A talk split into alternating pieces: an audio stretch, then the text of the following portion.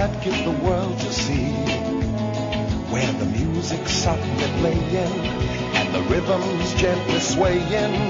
Underneath the stars in a million bars, guitars are softly saying, Mexico, you got to be in so much to see in Mexico. There you go, we gave you the extra few seconds if you're joining in at home, and our man in Campeche, Mexico, is Jon Bonfiglio. Jon, very good evening to you. Good evening, Martin, how are you? I'm absolutely fine, thanks. Yourself? Yeah, not too bad, not too bad. Good. Well, let's start with this story which has made the press in a fairly big way over here.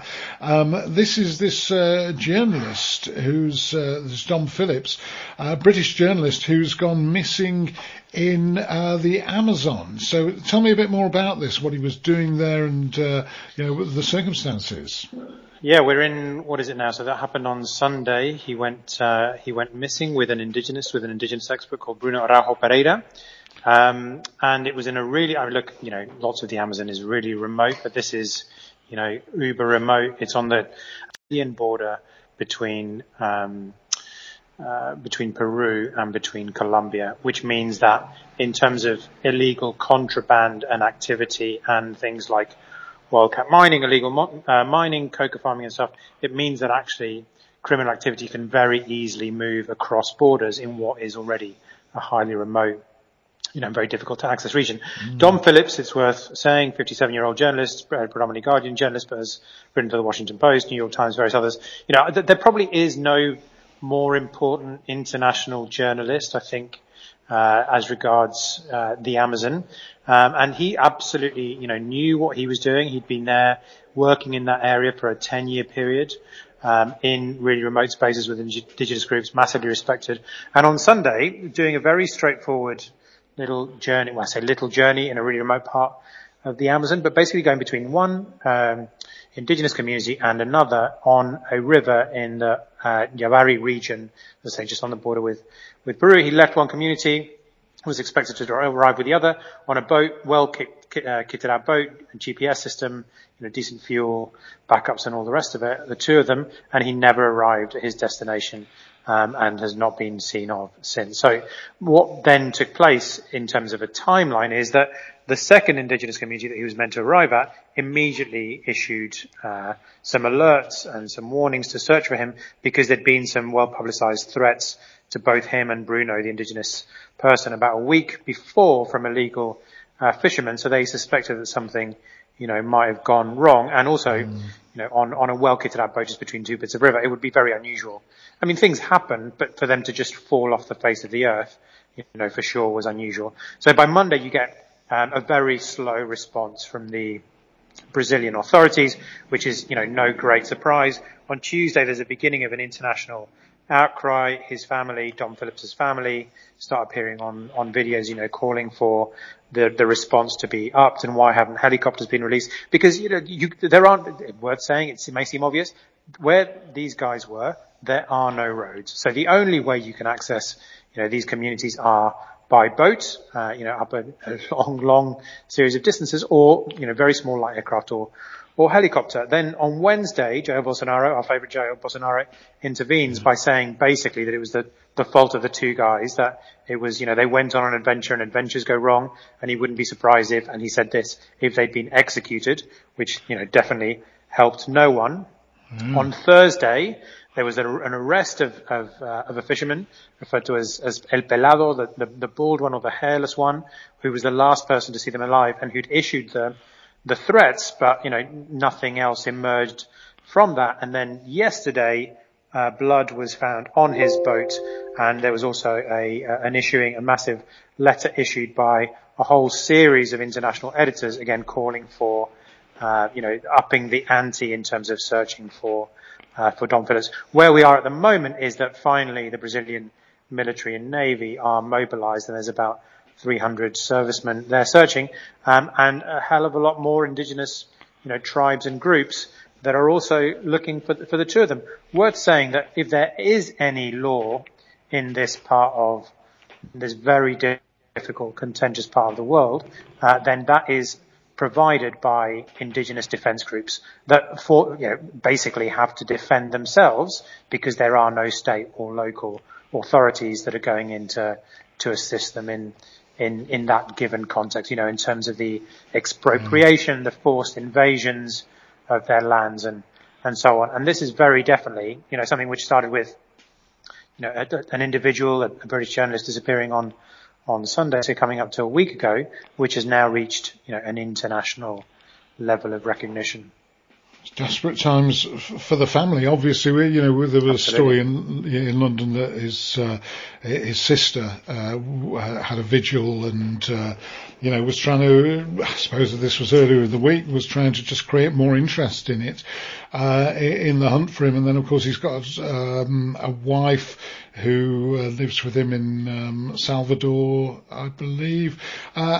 She must be in absolute despair because it doesn't look good at this after this length of time, does it? Look, you're totally right, and it didn't look good from the off. Like the language that was being used from the off, and certainly, this. We talked about disappearances in the jungle a number of times on your show. This is not a standard disappearance. This reeks of foul play, having happened, in an immediate moment where these guys were on the river. Nothing about this smells like it's two guys that got lost, and if we search hard enough, we're gonna find them. There's definitely this subtext, right? When I really hope, of course, that I'm wrong about this and that something untoward has happened and maybe they're injured and incommunicado and so on. But that certainly there is nothing about this context that says that we are looking for alive persons in the jungle situation. No, I can see that. Tell me about this Summit of the Americas. Joe Biden turned up at the Summit of the Americas and I think snubbed by the Mexicans. Tell me what that's all about. Biden's not having a good time. This is the Summit of some of the Americas, definitely not Summit of all of the Americas. It started, the major contention, so basically this takes place every few years, all hypothetically leaders of the Americas get together, they talk as a group, they have bilateral summits, they take the opportunity to, get on with things.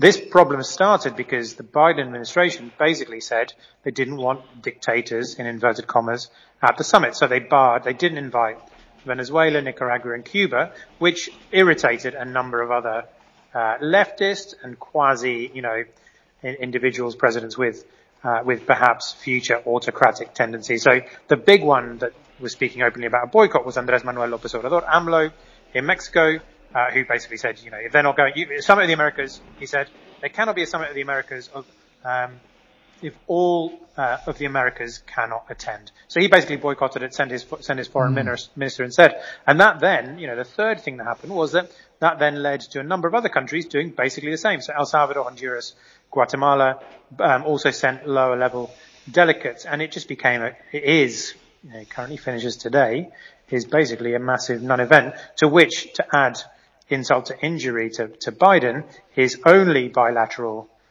meeting that's taken place is, again, with our friend Jair Bolsonaro, who, could not be more opposed politically than they are. And you've got this, you remember the Macron-Putin meeting across the massive table? Yes. This is, Bolsonaro and Biden are not that far away from each other. They're on each house has an individual couch, but there's definitely no love lost there. There's zero warmth between the two of those individuals. Yeah. Another Mexican story, another sort of Latin American story, which made it big in certainly in the Sunday Times last week, and it's the sort of thing we've been talking about for a long time, isn't it?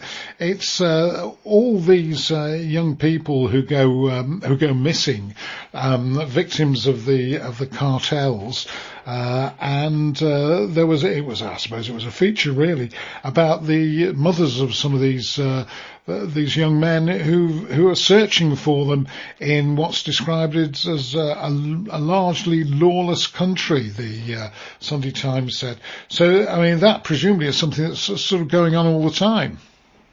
Yeah, it is. Where I would take issue with that particular Sunday Times piece is, it was a little bit I don't know. It did seem to ramp up a lot of different things, which is not to to diminish the situation. For sure, we've spoken about many times. The cartels have massive power and dominion over, if not the whole country, significant portions of the country. I don't think it's fair to say that it's the whole country, but there's definitely routes, trade routes, if you like, that go up from both Mexico and from further afield, which are dominated by and fought over by these cartels, in which, what we know is that, in terms of statistics, an average of 30 people a day die in the war on drugs, in the cartel violence and so on. And, in much the same way as the Amazon, although maybe not quite as remote, there is no state intervention. There is no legal infrastructure or policing infrastructure which is available to investigate these things. Even if it wanted to, it's probably in hock with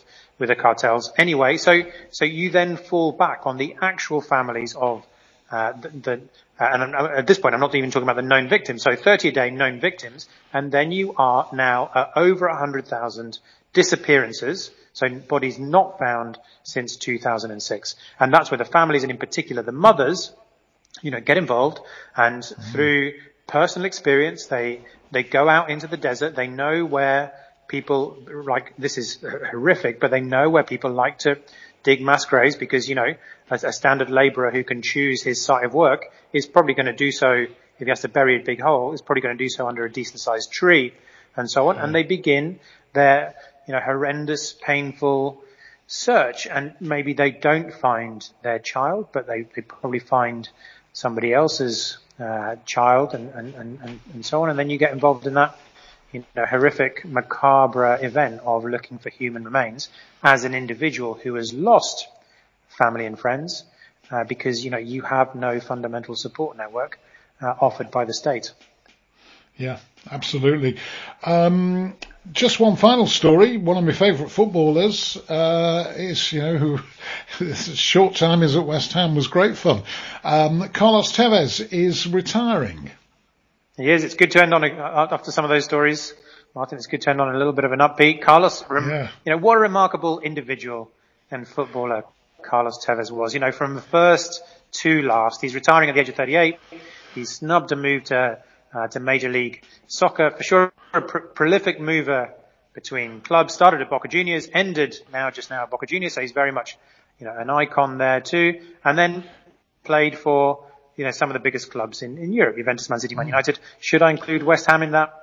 I think you should. I mean, that was his first gig in the UK. I mean, clearly was probably too good for us at the time.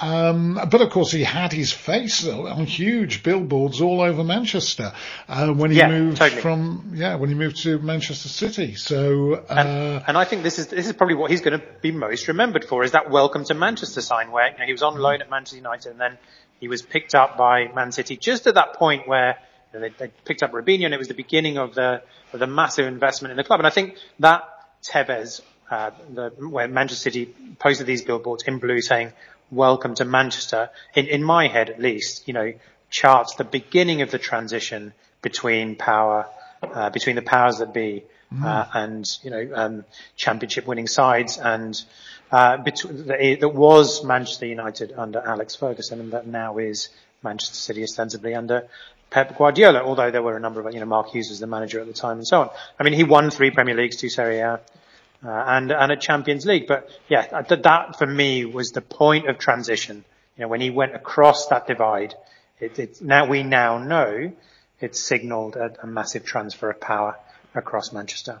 Yeah, and he'll probably stay in Argentina now. You would have thought that maybe his father died, didn't he? And he sort of feels he wants to be in his be at home. I think, I don't know. I mean, maybe he will. He didn't ever seem to be the sort of guy who would go into management particularly. He said he wants to. He said he's got some projects. He said he's very excited about it. But honestly, I mean, he is one of those footballers who is fairly volatile in a sort of Diego Maradona-esque kind of way. And I think, one thing you don't want necessarily from your coaches is, that high degree of volatility. So he was an amazing football player, especially, at his finest moments. He came with baggage. I'm not sure if, I'm sure he will do some coaching, but I'm not sure he's going to, have a standout. Who knows? Maybe I'm wrong. I'll be happy to be wrong But yeah, you know, I can't see him having a standout coaching career given the baggage that we already know he carries. Okay, doke. As always, thank you ever so much, John. We'll talk again soon. Take care. There we go. Jon Bonfiglio joining us from Campeche in Mexico.